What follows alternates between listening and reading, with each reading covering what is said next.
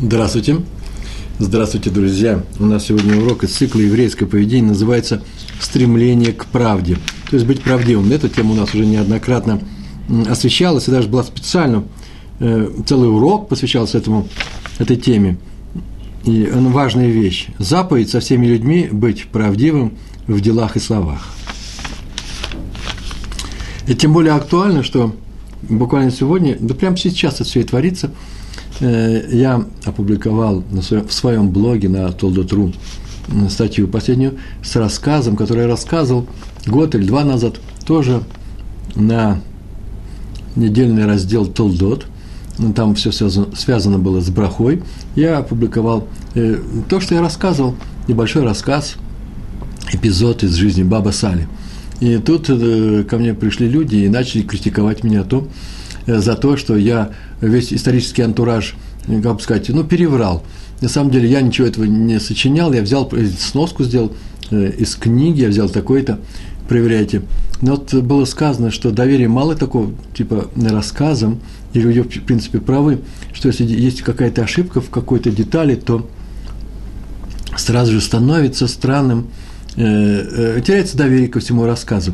Но я думаю, уже люди взрослые, и дело не в антураже, а в том, что сказал Баба Сали, что сказал праведник, мудрец э, другим персонажам этого рассказа, и что мы из этого учим.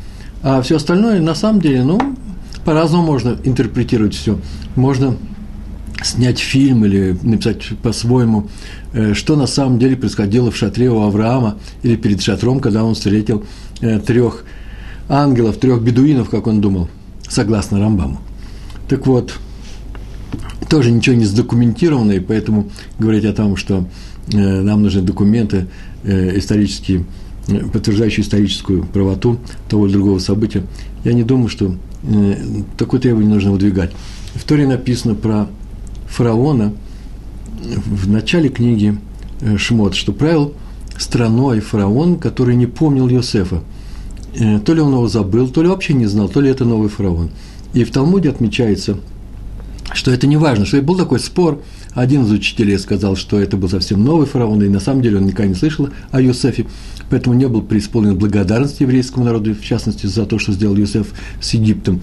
Он его спас во время голода, устроив э, запасы зерна. А второй, говорит, прекрасно знал, второй э, его оппонент сказал, что прекрасно знал этот фараон, он просто сделал себя новым, отказался от этого, э, от этого сведения, от этого знания, выступил как новый и сказал, что никаких евреев он не знает, Иосиф тоже никакого не помнит. Не было такого. Но на самом деле, что было, это или это? Тора говорит, что не это главное, главное, что э, Талмуде написано, не это главное сообщать нам Тора. Тора говорит, и так это может быть, и так, но знайте, что евреи, что будете встречаться с иностранными правителями, они даже когда знали вас, они от вас отвернутся или прикинутся новыми. Или на самом деле, может быть, это был на самом деле новый фараон, и которого не интересовала историческая правда. Это правда. Видите слово, какое я сказал? Правда. Вот сегодня мы будем говорить о правде. Где граница допустимого отступления от правды. И насколько нужно быть правдивым. Итак, заповедь со всеми людьми быть правдивым в делах и словах. И нет отступления от этого. Недельный раздел Толдот – написано в книге Берешит, 27 глава, в 12 стихе, все оттуда мы учим. «Может, мой отец ощупает меня?» – сказал Ицхак своей матери Ривке, которая посылала его для того, чтобы получить благословение э, у отца, благословение, которое полагалось Эсаву. В это время Эсав пришел, незадолго до этого, и отец его отпустил для того, чтобы он принес ему еду, и он ушел. И в это время как раз и пришел Яков, наученный э, матерью, Ривкой, с, э, со шкурками на руках. Почему? Потому что Эса вообще был человеком волосатым, а э, Яков был, у него была гладкая кожа. Он сказал, может быть, отец ощупает меня, я буду в его глазах обманщиком. И мать сказала, что сейчас на эти шурки э, на него, к нему привяжет – Э, а то, что он не обманщик, э, сейчас мы дальше будем говорить об этом, она берет на себя. Поверь мне, если он скажет какую-то клалу, клалу проклятием, то она пойдет на меня, сын мой, не бойся. Отец меня ощупает, я буду в его глазах обманщиком. Отсюда мы видим, что Яков не хочет быть обманщиком. Метаатеа, такое слово здесь используется, обманщик. И мудрецы сказали, Прямо на эту сцену. Кто меняет свою речь, меняет свою речь. Я не говорю голос, слова. Написано меняет свою речь. И Раша пояснил, так, чтобы его не узнали приняли за другого, тот подобен идолопоклоннику. Почему? Такое доказательство. Про Якова написано «к метаатеа», как обманщик, редкое слово, в другом месте больше его нету, а там про идолопоклонников у пророка Хавакука в третьей главе написано «пустое, Гевель, э, все их дела, этих обманщиков, татуим». То есть э, э, там написано именно про идолопоклонников.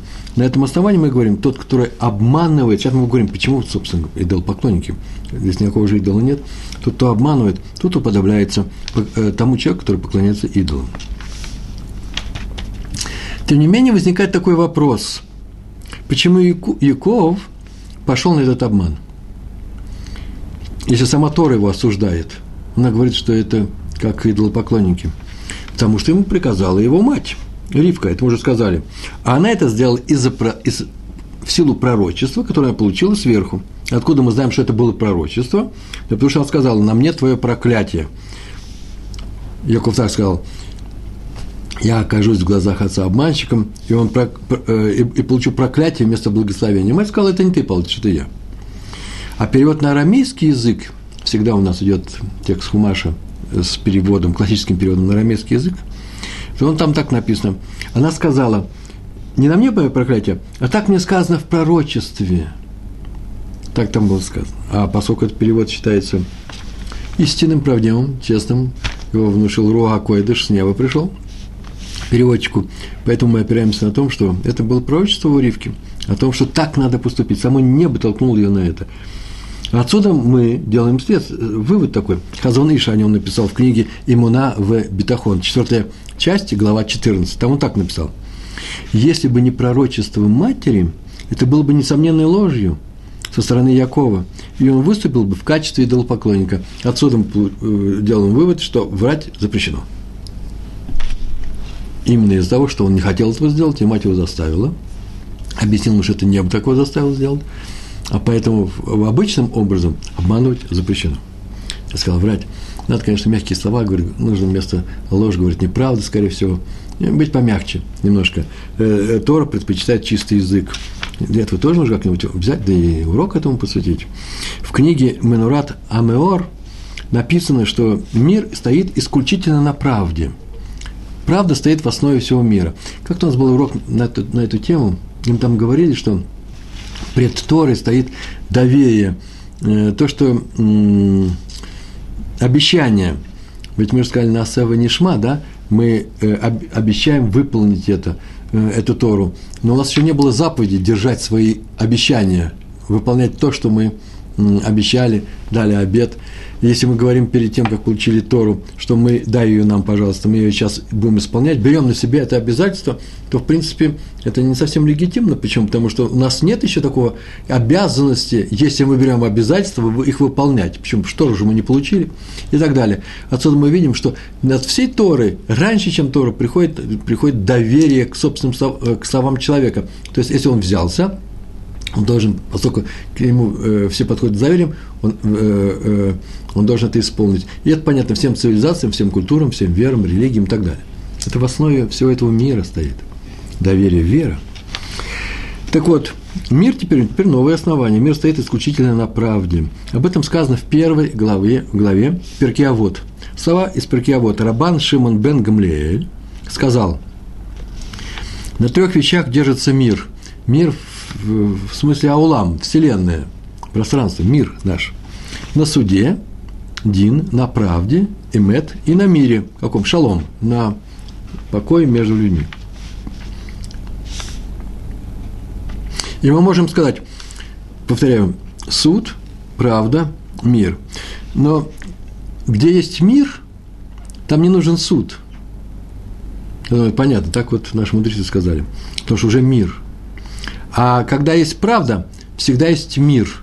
Если есть правда, то мир всегда будет – получается, мир в смысле покой, шалом, то получается, Тоже спросили, разве Давид не прикидывался безумным, он менял свою речь. Спрашивает Геннадий, наш старый друг, привет, Геннадий. Э, э, да, это хороший вопрос, мне бы не забыть ответить на него, почему? потому что сейчас мы эту тему тоже будем затрагивать. В каких случаях можно менять свою речь, и можно пойти и на обман, прикинувшись другим, по крайней мере, тем же человеком, но не в таком статусе. Сейчас поговорим. Спасибо за вопрос. Как, как говорит Геннадий, оставайтесь с нами.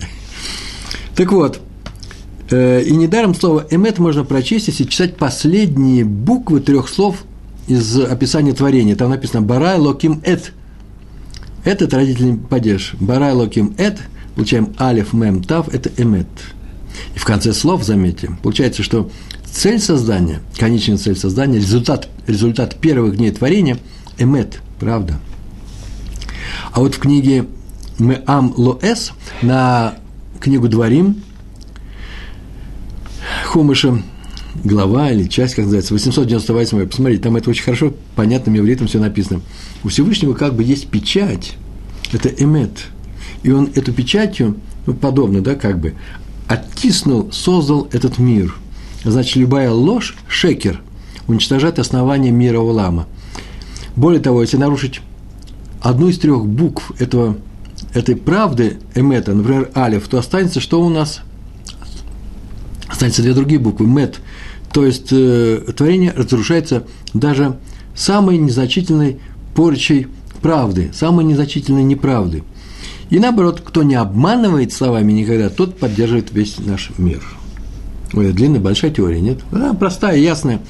То же самое в изучении исполнении заповеди Торы, Зуар Акойдыш, прежде чем начнем рассказывать наши рассказы, эпизоды, а потом будут критиковать за эти рассказы, про исторический антураж, я же знаю. Так вот, Зоар, Зоар, святой Зоар, в главе Берешит, сказал, что тот, кто учит Тору лишма, то есть без своих корыстных целей, серьезно учит ее, и в полной мере, в полной степени, самоотверженно – кто находит в ней хидушим, хидушим – это новости, чего раньше не было. Новость, я принес новость в Торе, скажу, вот что следует, какой сделал я вывод, которого раньше не было, а вдруг это неправда. Так вот, если он приводит эти хидушим, опираясь на работы предшественников, мудрецов, здесь ссылается на них, то в трудах этого человека никогда не будет неправды. Вот тот и держит этот мир, и, как написано в Зогаре, тому радуется сам Создатель. Ну, мой любимый рассказ, надо рассказать здесь сейчас – я решил с него начать. Про Рава Давида Лурии, старого Быхова, что в верховьях Днепра, по-моему, это верховье Днепра. Ну, коротко нужно сказать, я его написал в одном, это одна из статей моего блога на Толдотру про э, Давида Лурия. Там расписан весь исторический антураж, какие, в каком году это было, да почему так сделали, да кто его допрашивал, в какой крепости он сидел. Э, а сейчас, короче, я могу сказать, что враги, какие-то у него враги были, подложили в его, в его бумаге, рукописи, э, подложной, подлож, э, записку своим почерком, они даже не очень старались с призывами к свержению царского правительства и донесли в полицию и сказали, что вот чему он учит на уроках. У него эту бумажку мы видели, можете прочесть. Пришли, прочли, прочитали.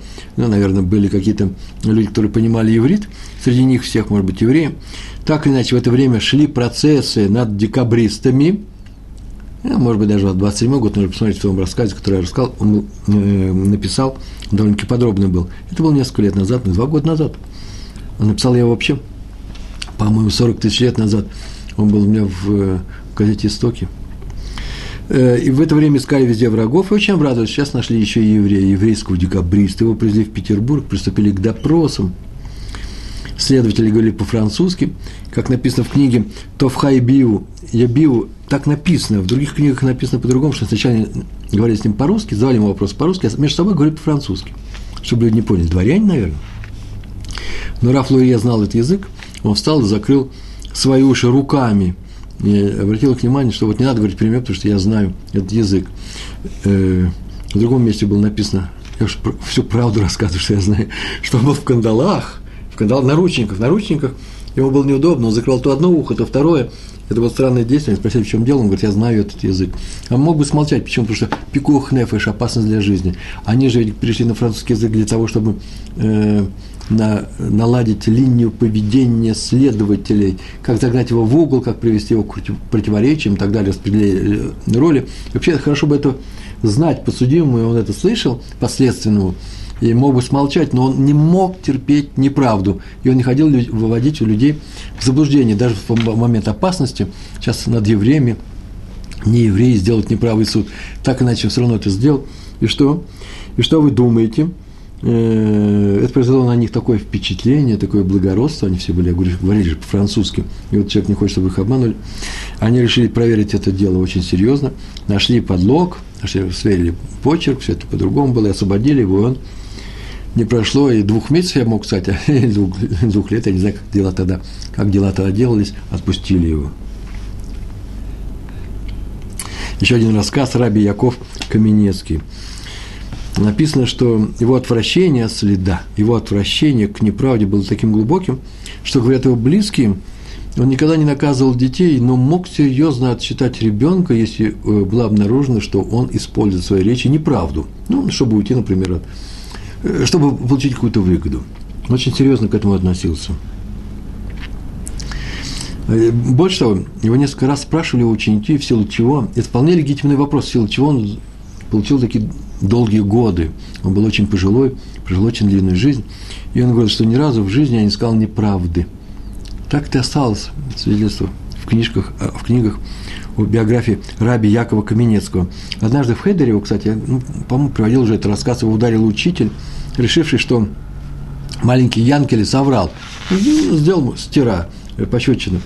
Э, обидное, но не, не, не больно, а обидно очень. И всю последующую жизнь, по его свидетельству, Раф Каменецкий недоумевал, как он мог так подумать, что кто-то его обманывает, что Янкеля его обманывает. И еще одна история, его призвали в русскую армию, и офицер его обвинил в том, что тот прибыл на день раньше, да еще по чужой фамилии, он с кем-то его спутал, и сейчас он почему-то поменял свою фамилию и так далее. И сейчас может, э, наверное, делать, чтобы избежать призыва, сейчас будет суд. Вообще, время было предвоенное. Граф Каменецкий, хотя у него, вообще можно было найти тысячу отговорок, э, сказал, что он не способен на ложь, поэтому все это правда, он прибыл по своей фамилии. И офицер посмотрел ему прямо в глаза и сказал, вот этому верю я – его освободили от суда, по крайней мере. Этому я верю. Вбегает ученик в класс, а учитель ему спрашивает. Учитель его спрашивает, где был Иванов? А тот потерянно говорит, ну, я не знаю, трамвай сломался. Я думаю, что можно было бы и не спрашивать его, где он был, потому что сейчас он, наверное, обманет. Да просто опоздал. А ученик не знает, что можно сказать, просто опоздал. Учитель будет ругаться, еще смеяться над ним. Ну, трамвай сломался, вся проходит, причем потому что трамвай иногда, ломается, в пробке сидел. Э, вчера не был, э, ногу подвернул, ушиб был, живот болел. Э, часто Иванов животы, э, живот болит. Ну, всякое случается, мы тоже на эту тему поговорим. Опасно, между прочим, так говорить. Но лучше, может быть, не спрашивать, э, чтобы не вызывать в не толкать другого человека, особенно ребенка, к лжи. И просто сказать, не опаздывай, пожалуйста, садись и все. Ну, даже, может быть, я не опаздываю по раз тоже, при всех не надо сказать, чтобы над ним мальчики не смеялись. Так или иначе, то же самое сказал Раф Каменецким, я взял правду, сказал. Я никогда не обманывал, и вот такая моя фамилия, тогда-то я прибыл. Всякого разговора. Сказали мудрецы, спасибо, Али, в Баумаце, так написано, тот, кто изучает Баумаце, в самом начале – 23, 23 лист, вторая страница сзади, что три вещи можно менять в своей речи. То есть не говорить правду. Тебя спрашивают, а можно сказать по-другому, сказать нет. Ну, например, где-то я помню, э, какой это у мудрецов, какой трактат ты, в каком трактате ты большой специалист. Можно сказать, например, ни в каком.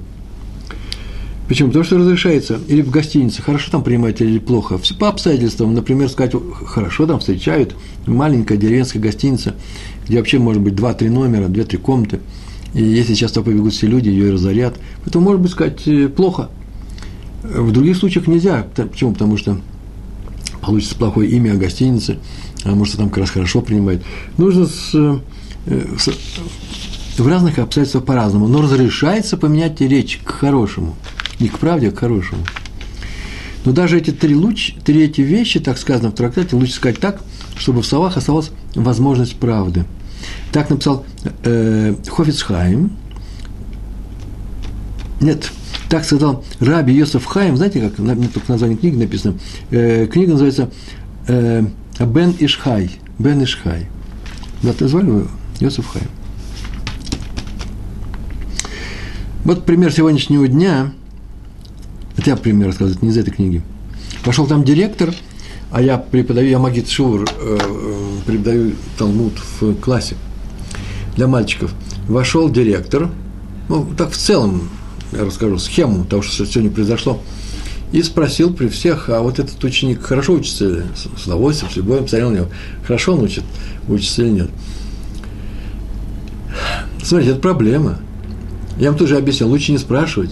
Почему? Потому что если хорошо учится, то это все знают. А если проблемно учится, то что можно ответить? Хорошо учится – это неправда. Неправду говорить запрещено. Это самое главное. Мы сегодня там об этом говорим. Неправду говорить запрещено.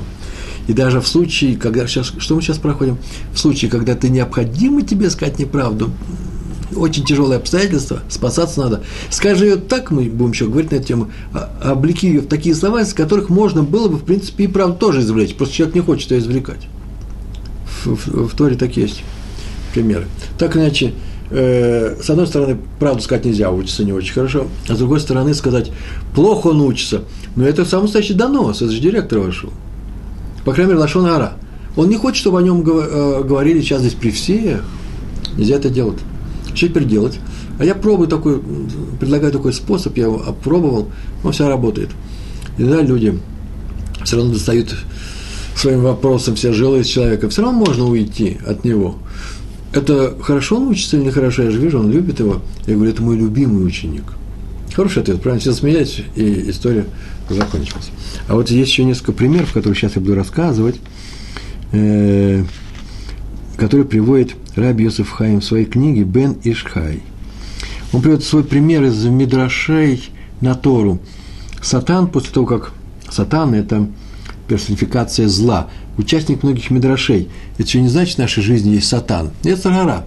Но тот какой-то коллективный яцерара, потому что он разговаривал с людьми. И сатан – тот, который обвиняет еврейский народ. Вот такое прямо определение дадим ему.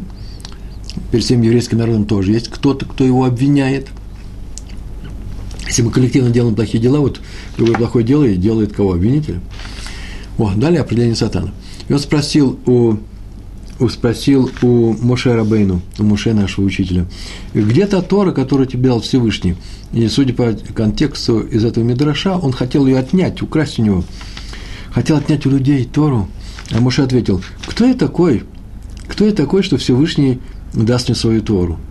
Сатан так и понял, что ему сказали, что он не, что он не получал эту Тору. Ему не дали. А Моше один из самых правдивых, самый скромный, самый правдивый человек на земле, поэтому он поверил и ушел.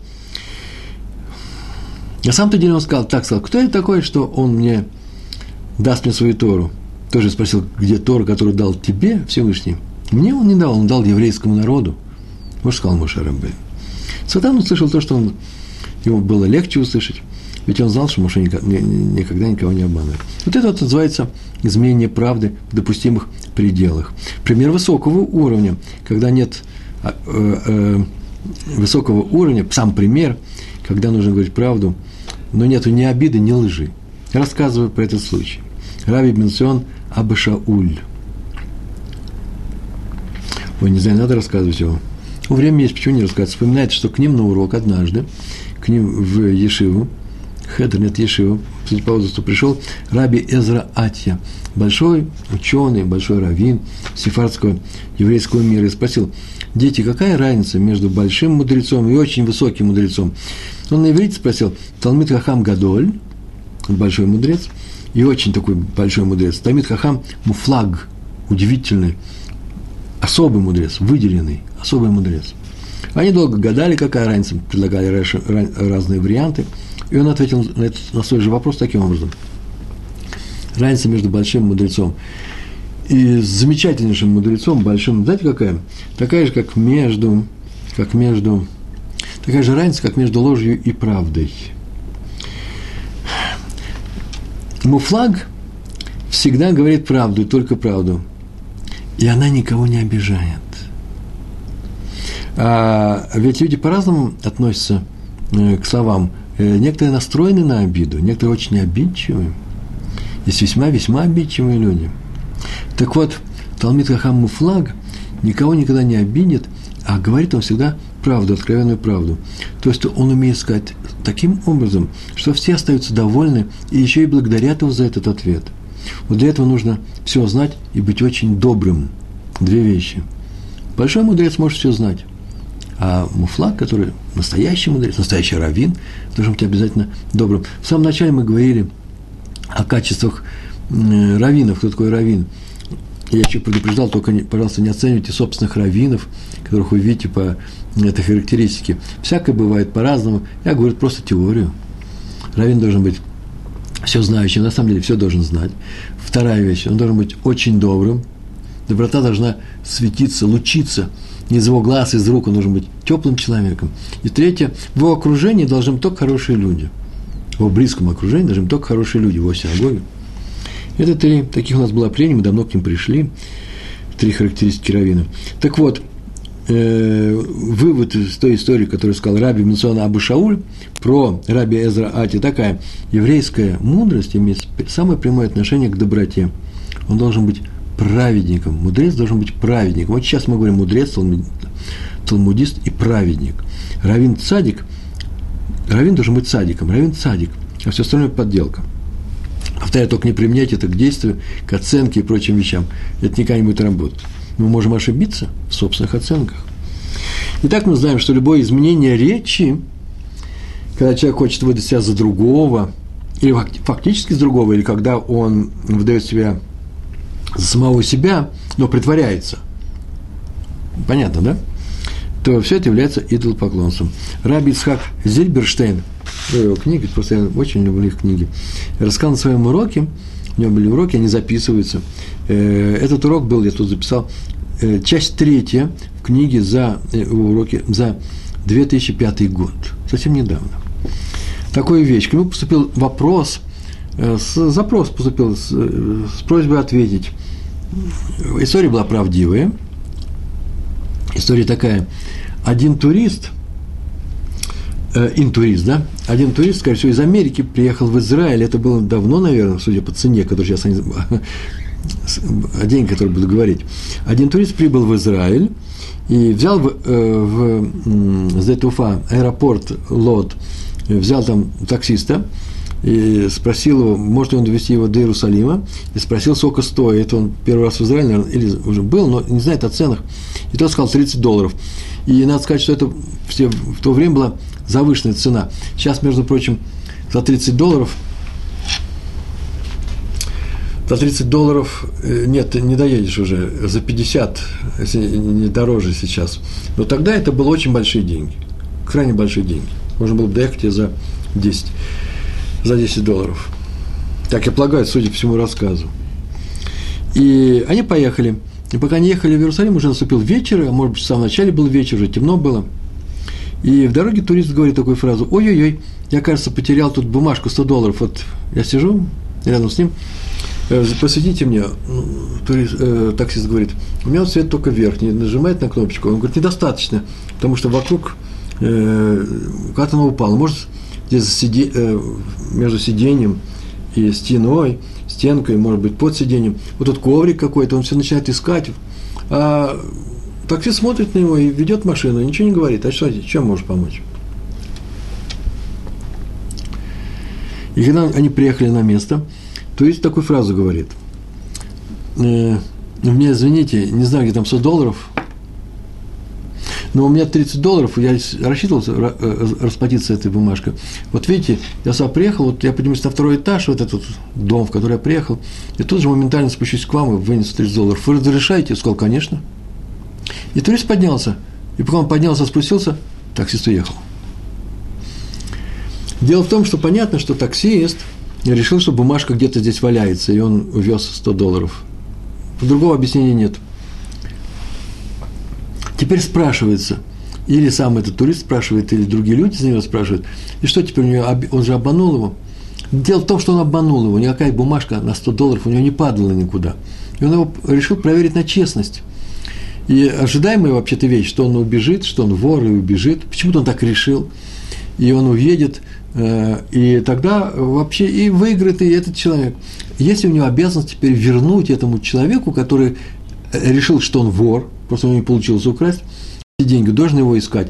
В конечном счете он сам уехал, его никто не отпускал, езжай. Подожди меня, сказали ему, и он уехал. Э, Раби Зельберштейн ответил, искать его не надо, он сам уехал. Но таксист сам себя наказал. То, что должен был дождаться внизу, когда ему принесут эти деньги.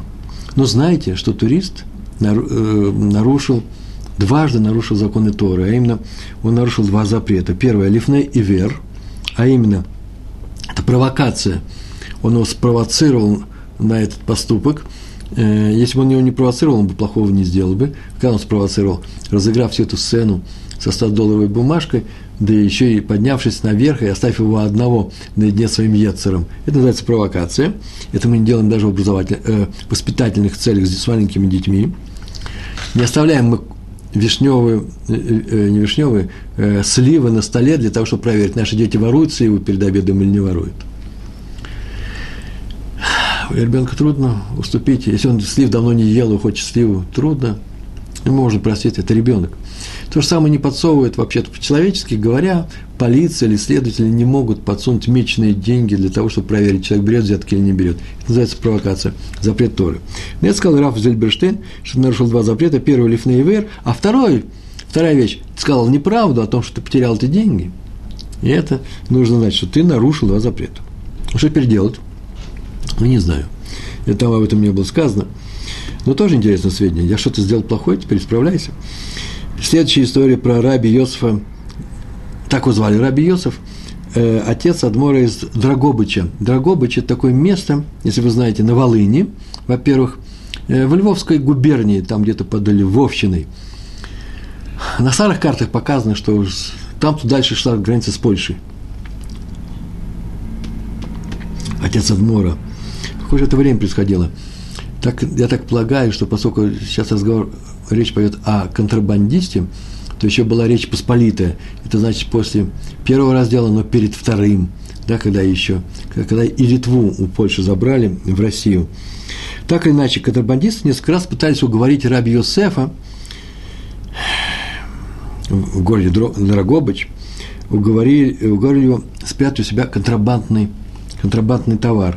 И говорили, нам нужен заработок, ты нас не лишай заработка, другой нас не на что нам жить а у тебя власти не будут искать наш товар. А когда они приходили, появлялись снова, приходили через границу, их начали там обыскивать, дома их обыскали, что они нового принесли, или, может быть, они убежали от часовых на границе, не знаю, как это происходит.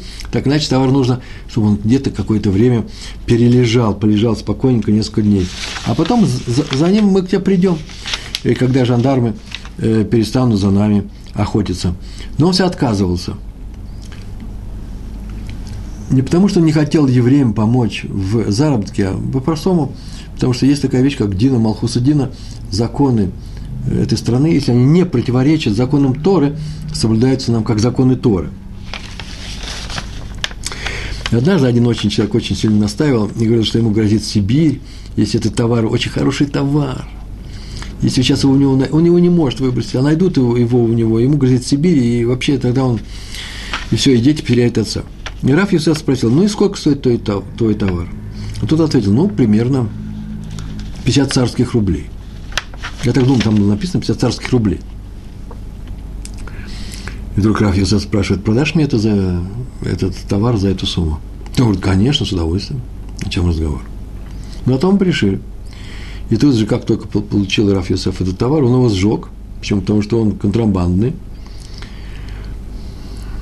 лохуки, не по закону приобретенный, а потом несколько лет выплачивал долги за тот кредит, за, за тот долг, да, который он взял у людей, чтобы купить этот товар.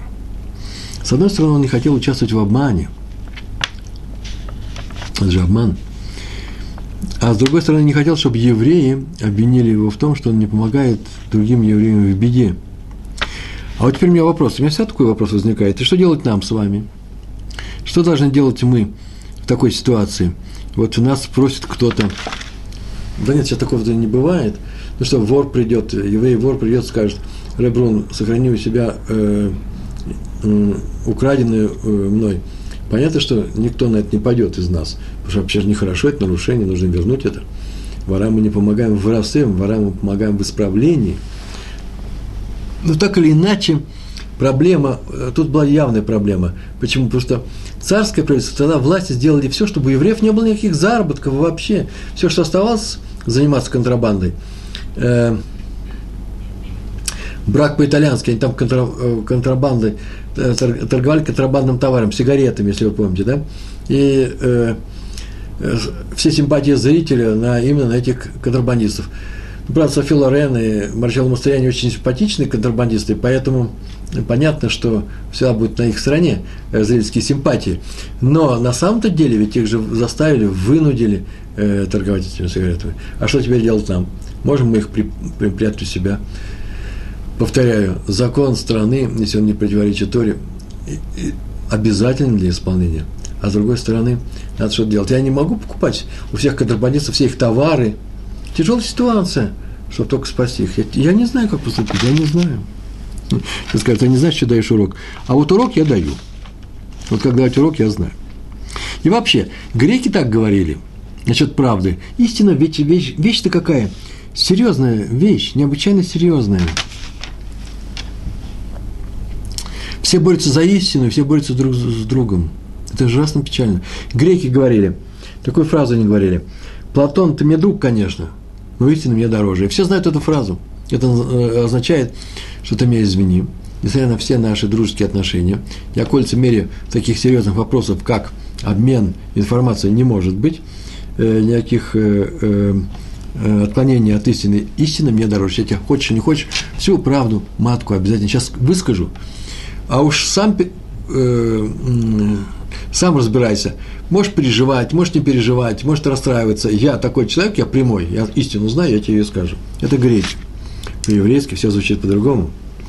Истина мне очень дорога. Настолько дорогая, что она лежит в основе всего мира. Но Платон мне ближе. Мне не нужен мир, где люди обижают истины друг друга. Понятная фраза сейчас я сказал? Правило очень простое. Правило очень простое. Правда запрещена, если она обижает человека. И понятно, что нужно много всяких исключений, какая правда. Правда в суде, в суде, судебная правда необходима, правда в научных изысканиях необходима. Но бытовая правда, которая может уколоть другого человека, такова, что если ей не сказать, ничего страшного ведь и не произойдет ведь, если вообще не сказать, вообще не надо ни о чем говорить, то э, такие вещи, если они обижают других людей, лучше не произносить. Или же произнести их можно, если вы знаете, что никто на это не обидится. Ну, вывод следующий, могу я сказать, это главная тема, я скоро напишу на эту тему, я уже несколько раз обещал, напишу, разве, он мне уже написан, уже только оформить развернутую статью в своем блоге. Правда нужна нам только в том случае, когда без нее будет ущерб. Правда, та правда, которая может обидеть человека тоже. Вот э, если без нее, без этой правды будет ущерб этим людям, нам, вообще, евреям, человечеству, то я придется, конечно, высказать. Это называется правда в суде. Но не для личного общения. Называется, прости, друг, но я тебе сейчас выскажу все, что я думаю о тебе, всю правду. Это полный запрет. Между прочим, пример запрещенной правды. Сейчас скажешь, как ты правду можешь запретить? Реброн, как ты правду можешь запретить? Как ты можешь закрыть ей рот? Правда, она всеобщая. Вы сами скажете, на, на правде стоит мир. Конечно, говорю я. Мир стоит на правде. Мир стоит на нашей, неспособ, нашей способности никогда не говорить ложь. Но пример запрещенной правды моментально рассказываю. Лашонара. Что такое лашонара? Это слова, которые произносит один человек другому человеку по поводу третьего человека. И статус третьего человека – моральный статус или, э, или экономический статус. Есть такие примеры. Падают, э, падают эти статусы. И это мы учим постоянно. Это разрешенная правда, которая, не разрешенная, это очевидная правда, которую произносить нельзя, она запрещена. Почему? Потому что она сказана в обиду человека. И таких примеров еще можно привести много. Так вот, общее правило такое, обильная правда запрещена. Договорились, да? Если, если это таковая, такая правда, которая не приведет к нам, э, нас э, к ущербу, не связана с ущербом. А теперь повторяем то, что уже проходили. Какой у нас был там урок? Просто покажите. Э, про э, Геннадия у нас. Ария, покажите нам. Разве Давид не прикидывался безумно, уменял свою речь? Менял свою речь. Сейчас скажем. Даже если разрешено сказать правду, то необходимо, необходимую ложь все равно надо сказать так, чтобы правда из нее тоже следовала. Так мы сказали. Так написал Раби Иуда Ахасид в книге Сефер Хасидим. Примеры. Запрещено человеку говорить, что он сам, про себя он говорит запрещено, что он поклоняется идолам – Независимо от того, правда или неправда, запрещается. Не, не так. Запрещается человеку говорить о том, что он поклоняется идолам, даже в час смертельной опасности. То есть это ложь во спасение. Пришли тебе сказали, ты с нами или не с нами? Ты болеешь за Динамо, а сейчас убьем. И запрещается сказать, да, я болею за Динамо, если ты болеешь за Спартак. Ой, про идолов же говорили. И э, запрещается выдать себя за идол поклонника. Так написано в Шурхана Рух, называется Йора, Йора Дея, глава 157, второй параграф. А Рамо добавляет на это, величайший комментатор, величайшей книги Шульханеру, он добавляет, сказать прямо запрещено, что ты идолопоклонник. Но можно дать понять, что ты идолопоклонник, выразившись непонятно и с двумя трактовками. За одной следует, что да, ты идолопоклонник, а другой нет, я, я этого и не говорил. Вот пример раби Залмана Сороцкина в книге э, «Ознаем ли Тора». Он так сказал, написал. Авраама Вину сказал египтянам, что Сара его сестра. Было сказано, прям сказано прямым текстом. И тут, конечно, есть очень много комментариев и объяснений, что у евреев до те времена у всех было сказано, так сказано про Лота, он мой брат, а на самом деле он племянник, что близкие родственники назывались братами, сестрами и так далее. Но все равно нас это как-то вот не совсем до конца успокаивает – все-таки он сказал же открыто, сестра.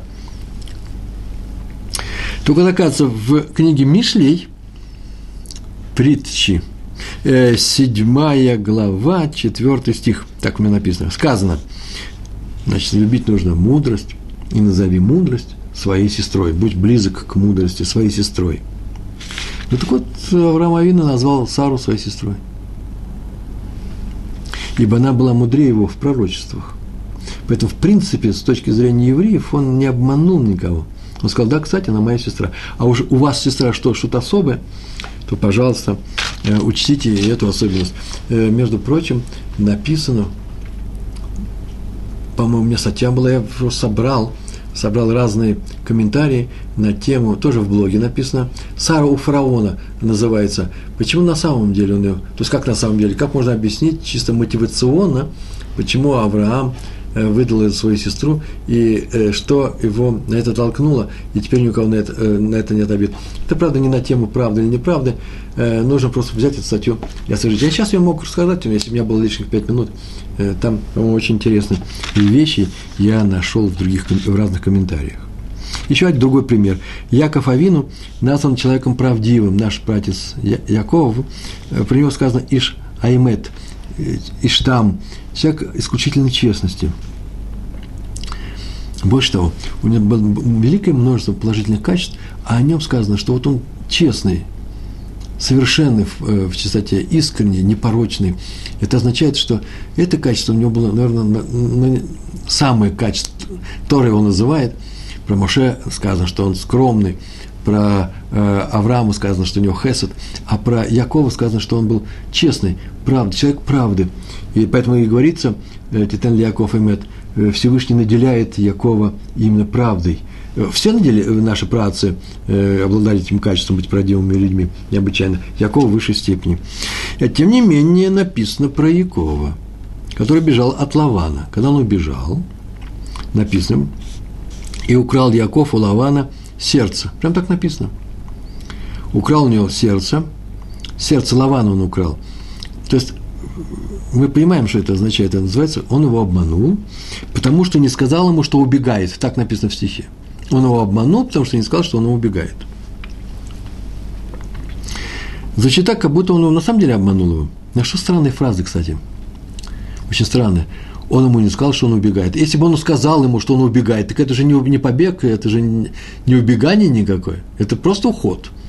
Как можно не обвинить человека в том, что он ему не сказал? Сама, сама Тора пишет. Значит, Лаван так ему сказал, ты обманщик, что ты не сказал мне, что ты убегаешь.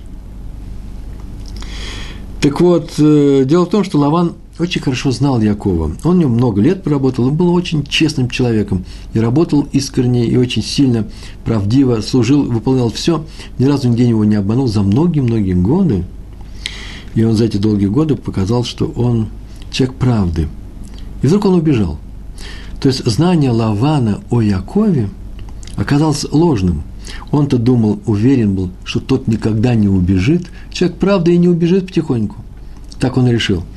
А Яков его э, не обманул, не Яков его обманул, уже если говорить об обмане, а честные дела Якова. Вы слышите? Правдивые дела Якова обманули Лавана, который решил, что он никогда от него потихонечку не убежит. Можно было потихонечку убежать. Почему? Потому что веди себя пристойно, не, не будь угрозой своим детям, своим, своим дочерям, своим внукам, э, своему зятю Якову. Поэтому он и убежал. Было ему страшно, и нужно было спасаться. А, он так не мог сказать, ну вот что это такое, ты меня взял, обманул, все э, обокрал, детей моих взял, вну, э, внуков моих взял, и так не поступает. Это называется, он увидел в другом человеке обманщика, потому что сам он был обманщик. Тоже интересное качество. Всегда каждый человек отрицательное качество свое видит в других. В этом его и обвиняют. Так или иначе, здесь было некоторое объяснение тому, что что Яков на самом деле очень честно себя вел. Так проведено в книге «Узнаем Литура». Раби Шломо Залман Ойербах. Ой, это мне рассказ очень понравился. Он прям почти актуален для меня сейчас. Дело в том, что он ни разу не похвалил человека в большей степени, чем тот его заслуживает. Причем даже в похвале он был правдивым человеком. О чем вообще идет речь? Очень часто к раввинам обращаются для того, чтобы они написали, знаете, еврейские книги – они сделаны очень интересно. Это еврейская книга. Посмотрите, если это не святой текст, а комментарии, осуждения, уроки, записи уроков, то посмотрите, вы открываете книгу слева направо, и там после заглавия идут такие странички, которые называются э, ну, посвящение, брахот э, и, и так далее. Рекомендации, что эту книгу стоит читать, такой, такой-то Раф проверил и очень советует, советует Равин. Амлацот. Так вот, он никогда не писал больше, чем он знает про этого автора, про эту книгу. То есть э, он был очень осторожен с этим. Он писал их, а потом однажды он перестал их писать уже во взрослые годы. А тем более он никогда не, использовал таких больших выражений, как Гаон, Светоч там, э, нашего рассеяния. Это он никогда ничего не писал. А писал только по делу. Коротко и ясно, что в книге не, что есть в книге необычного, нового, удачного, почему он ее советует читать и так далее. А с тем произошла, произошла такая история. Когда он в молодости, он сам написал свою книгу «Меурот Эш». И сейчас ею пользуются. Об использовании электричества э, в субботу, в субботних законах, э, есть субботние законы, и очень часто вещи, связанные с электричеством, они э, попадают под вопрос. Надо изучить, что запрещено, что не запрещено. И он там выводил из законов Торы и из законодательной части Торы, да, из того, что э, заключили предыдущие поколения, законные учители, он выводил, вывел очень много интересных правил. Он был очень молодой тогда.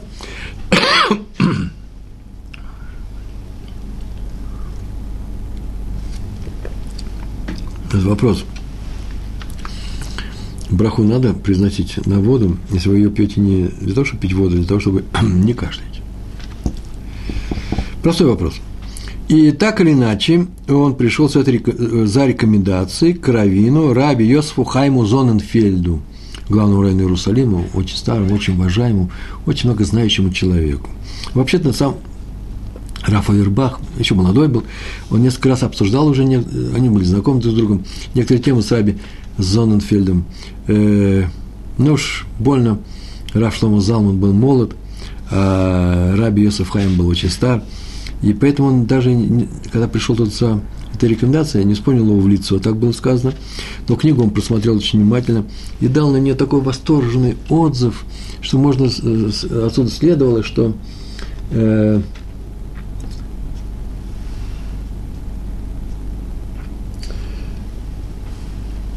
э, царское правительство распределило 95% бюджета империи на 5 тысяч семей. Где закон страны? Нет.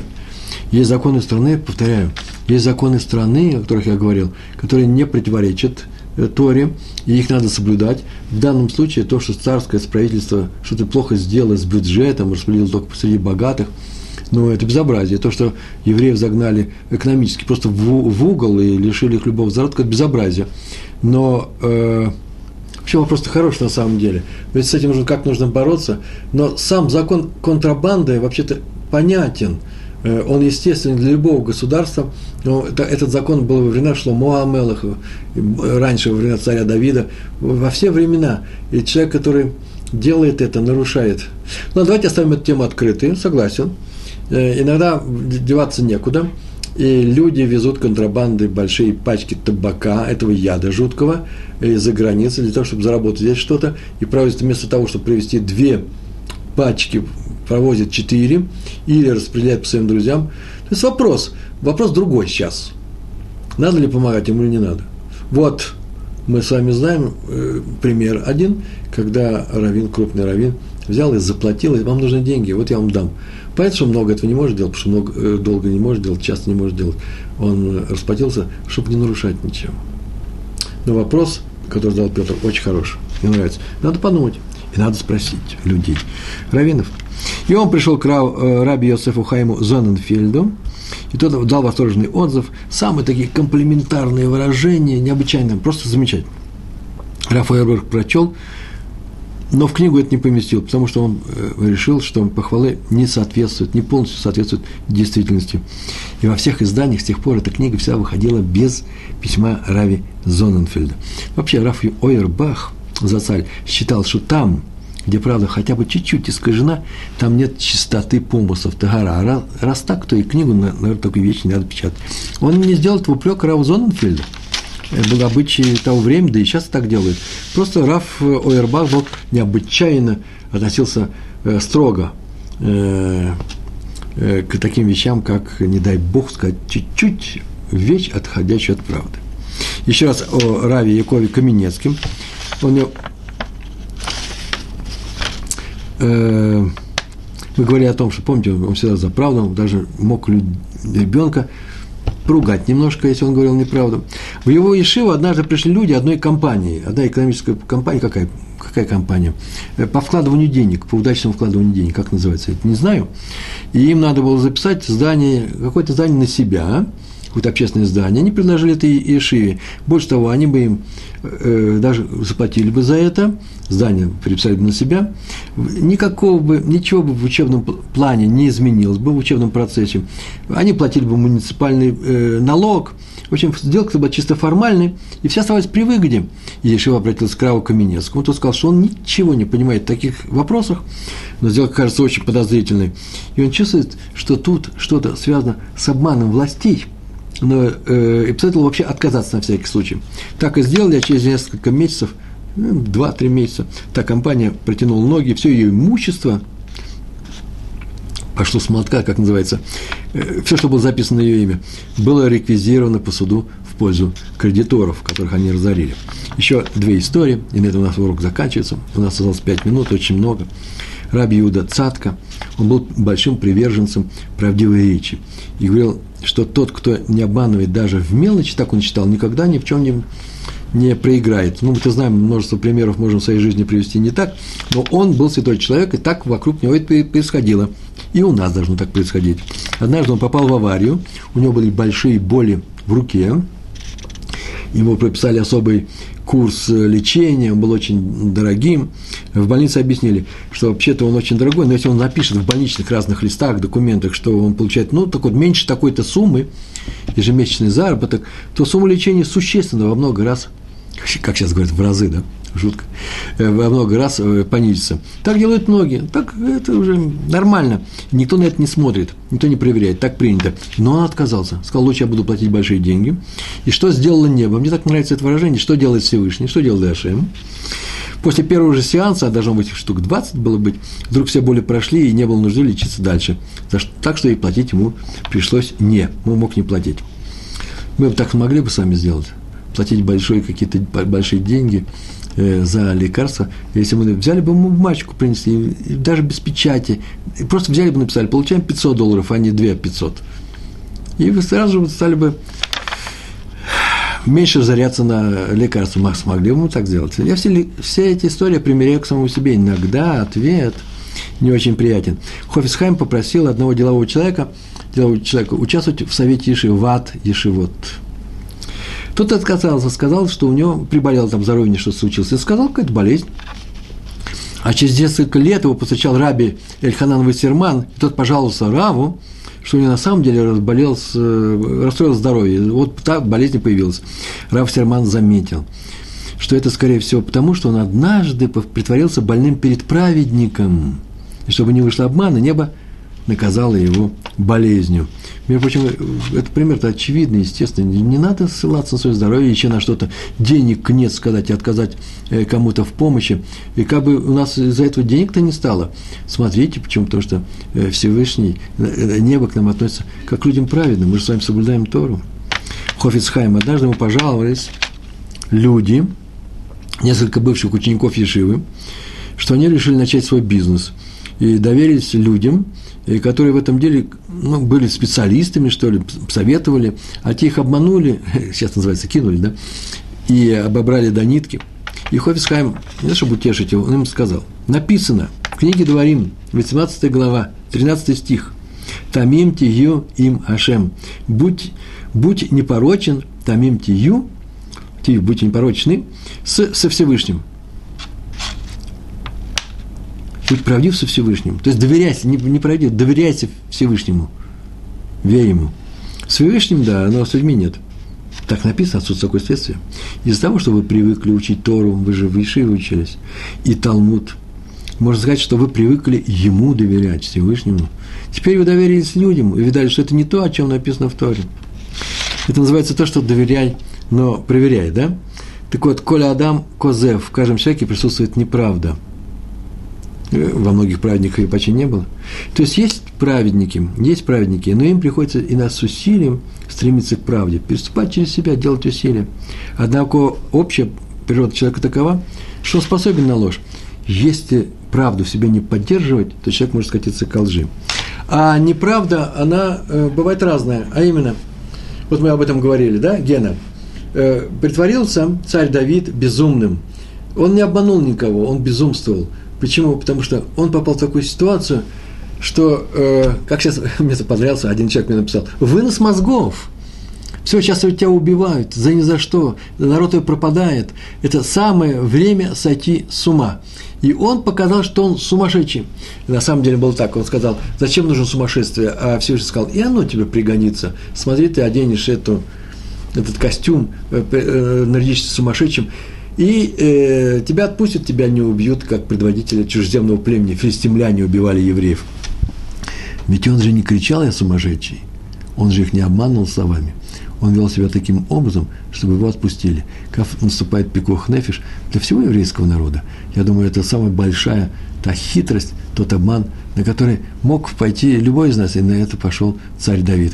Э, это на самом деле обман – но он прощается. Вот как прощается Якову, почему? Потому что с неба было сказано через его мать Ривку, сделайте именно так, так прощается и Давиду, потому что у него была прямая прямой разговор, прямая связь, диалог со Всевышним. Он его спросил, зачем нужно сумасшествие? Всевышний сказал, чтобы тебя спасти. Раз тебя спасти, значит, он сказал, тебе сейчас можно надеть этот костюм сумасшедшего человека, так ты будешь спасен. Но смотрите, когда нет прямого указания, этого не нужно делать. Хотя, повторяю, если сейчас придут и скажут, Пятигорский, говори сейчас же, ты еврей или не еврей? Но если меня, на меня много смотрит народу, много народу, Кидуш Ашем будем делать. Я расскажу, что я еврей, а там посмотрим, как Всевышний меня будет спасать. Главное, я постараюсь найти все пути, все способы, никого не обмануть, нигде не соврать. И тогда Всевышний нам с вами будет помогать. Будем с вами честными людьми. Большое спасибо. Всего хорошего. Шалом, шалом.